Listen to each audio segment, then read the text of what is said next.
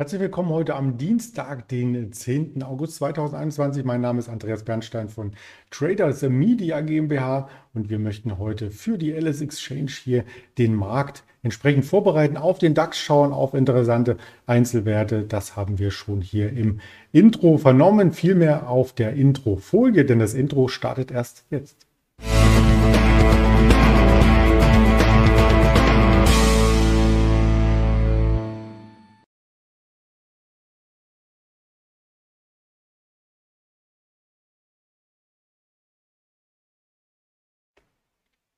Und das war wirklich eine spannende Wocheneröffnung, weil wir die Chance hatten, im DAX nach oben wegzulaufen. Gerne besprechen wir das auch noch einmal mit dem Daniel Saurenz, der immer Dienstag zu Gast ist, gegen 11:30 Uhr auf diesem Kanal. Das kann ich schon einmal vorab hier anmoderieren und direkt zum DAX rüberschwenken. Ich sagte es schon eingangs, es war eine spannende Wocheneröffnung. Wir sind im DAX sehr fulminant gestartet bis zur 15.800er Marke und dort verließen den DAX die Kräfte. Er ist wieder zurückgefallen, hat am Nachmittag dann nochmal einen kleinen Dip auf der Unterseite gezeigt bis zur 35.700. Das war das Konsolidierungslevel, was wir auch charttechnisch ausgegeben hatten und auch auf der Seite noch einmal mit darstellten. Das heißt letzten Endes im größeren Chart Bild hat sich nichts geändert. Weder nach oben sind wir ausgebrochen, noch nach unten tiefer konsolidiert. Wir können diese Range also erst einmal fortschreiben und sehen auch genau in dieser Range die ersten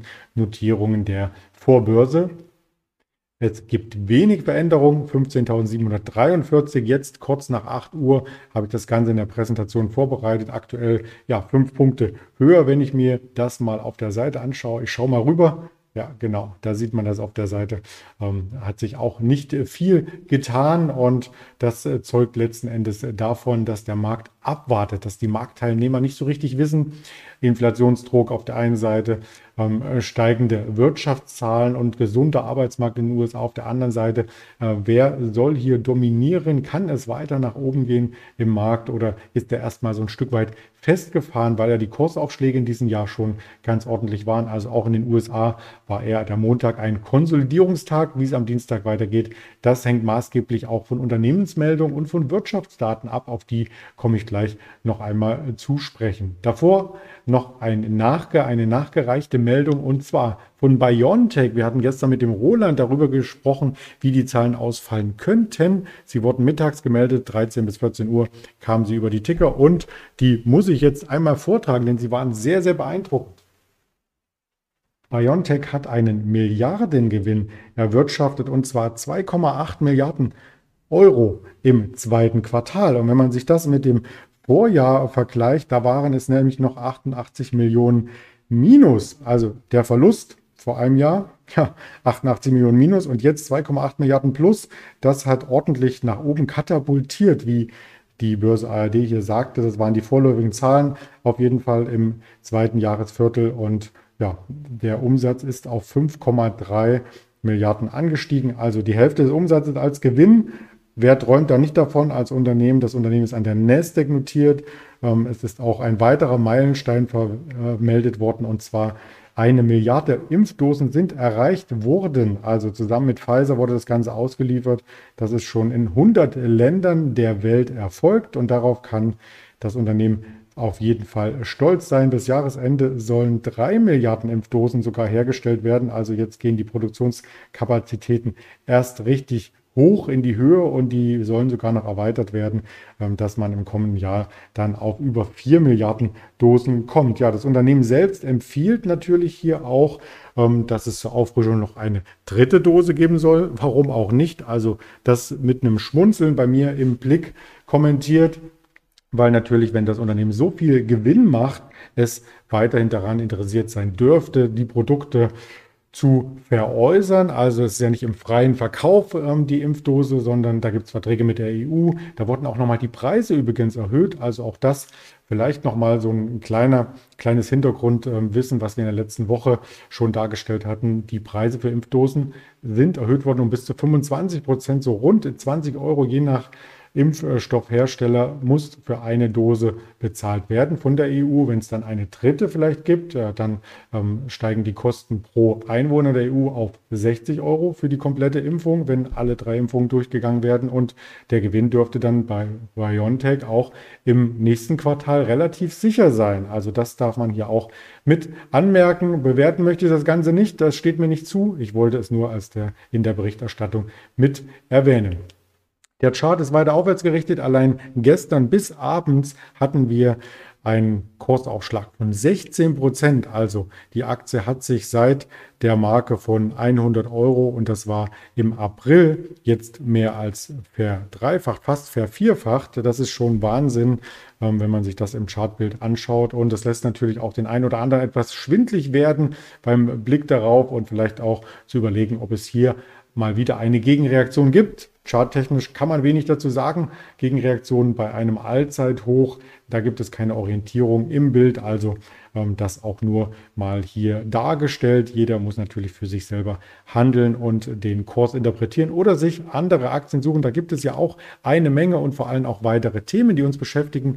Paketdrohnen, das war etwas, was wir in den letzten Tagen immer wieder mal besprochen hatten. Nicht nur, weil die Deutsche Post hier auch Elektroflugzeuge bestellt hat, sondern weil das Thema Drohnen auch für unsere tägliche Post durchaus in der Zukunft, ja, Realität werden könnte. Amazon testet ja bereits Drohnen und vielleicht kommen die auch bald in Deutschland an den Start. Ähnliches wollte eben die Deutsche Post DHL Group probieren. Das Projekt hieß offiziell Paketkopter, also nicht Helikopter, sondern Paketkopter. Ja, ob das Ganze nun eingesetzt wird oder nicht, das steht jetzt mehr in der Schwebe als zuletzt noch angedeutet. Also bei Amazon heißt das Label Prime Air und bei der Deutschen Post Paketkopter. Das soll aber jetzt erst einmal nach hinten gestellt werden. Also vor ein paar Jahren schon in den USA verprobt, in Deutschland soll es eben noch nicht kommen. Es hat auch diverse Tests gegeben, die nicht so gut gegangen sind. Es gab gravierende Probleme zum Beispiel in Großbritannien beim Amazon-Projekt. Und ja, vielleicht muss dann der Paketbote nicht mehr klingeln, sondern es gibt so ein leichtes Rotorengeräusch, wenn es denn kommt. Aber erst einmal plant die DHL keine weiteren Projekte. Das Ganze wurde in der Welt am Sonntag berichtet.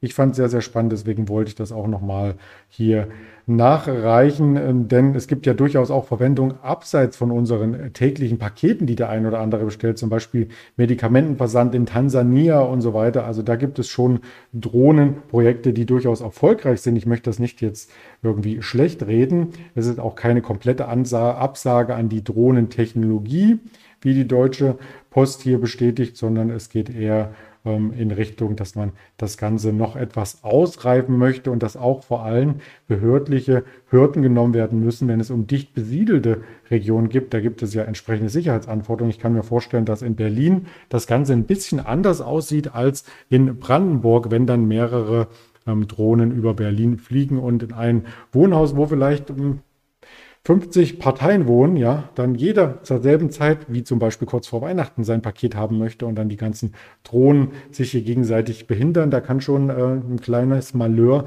passieren. Bei der Aktie ist noch kein Malheur passiert. Die steckt das ganz locker weg. Es war auch eher vom Umsatz her ein Randgebiet. Also es nimmt jetzt nicht diesen großen Rahmen ein, den man vielleicht denken könnte, wenn man an Zukunft denkt. Die Deutsche Post sehr gut aufgestellt. Die Quartalszahlen waren top. Fürs Jahr sind die Ziele nach oben gesetzt worden. Also die Aktie ist auch schon gut gelaufen, verharrt in einer Range zwischen 53 und 58 Euro und heute Morgen vorbörslich etwas leichter. Was macht der Konkurrenz im Vergleich dazu? Der Konkurrent Amazon in den USA. Gut, nicht vielleicht der direkte Konkurrent, aber doch was die Auslieferung angeht, hat Amazon ja auch teilweise eigene Auslieferungsdienste. Insofern kann man das schon als eine, ja, Schnittmenge betrachten, die Konkurrenzsituation. Und Amazon ist ja nach dem verhaltenen Ausblick auf die nächsten Quartale etwas unter Druck geraten, bis zur 2800 in Euro zurückgefallen. Dort jetzt die Stabilisierung, also 2850 jetzt wieder in der großen Range, die wir seit einem Jahr sehen, gefangen. Anders kann man die Aktie jetzt nicht umschreiben. Wirtschaftstermine heute, es dürfte spannend werden, 11 Uhr bei der ZEW-Umfrage. Die aktuelle Lage wird hier ergründet, die soll besser sein von der Prognose her als die vorherige. Und die ZEW-Umfrage für die Konjunkturerwartung, also die zukünftige Aussage, die soll ein Stück weit zurückhaltender sein. Also, was ist hier letzten Endes die Zahl, die stärker beachtet wird? Ich gehe davon aus, dass die Konjunkturerwartung stärker gewichtet wird, weil die aktuelle Lage ja das schon reflektiert, was wir in den letzten Wochen gesehen haben hatten und quasi dann auch in den Kursen vielfach eingepreist sein dürften. Das Ganze auch auf EU-Ebene, nicht nur für Deutschland, und 14:30 Uhr der weitere Blick auf die US-Arbeitsmärkte, auf den US-Arbeitsmarkt mit der Arbeitsproduktivität außerhalb der Landwirtschaft.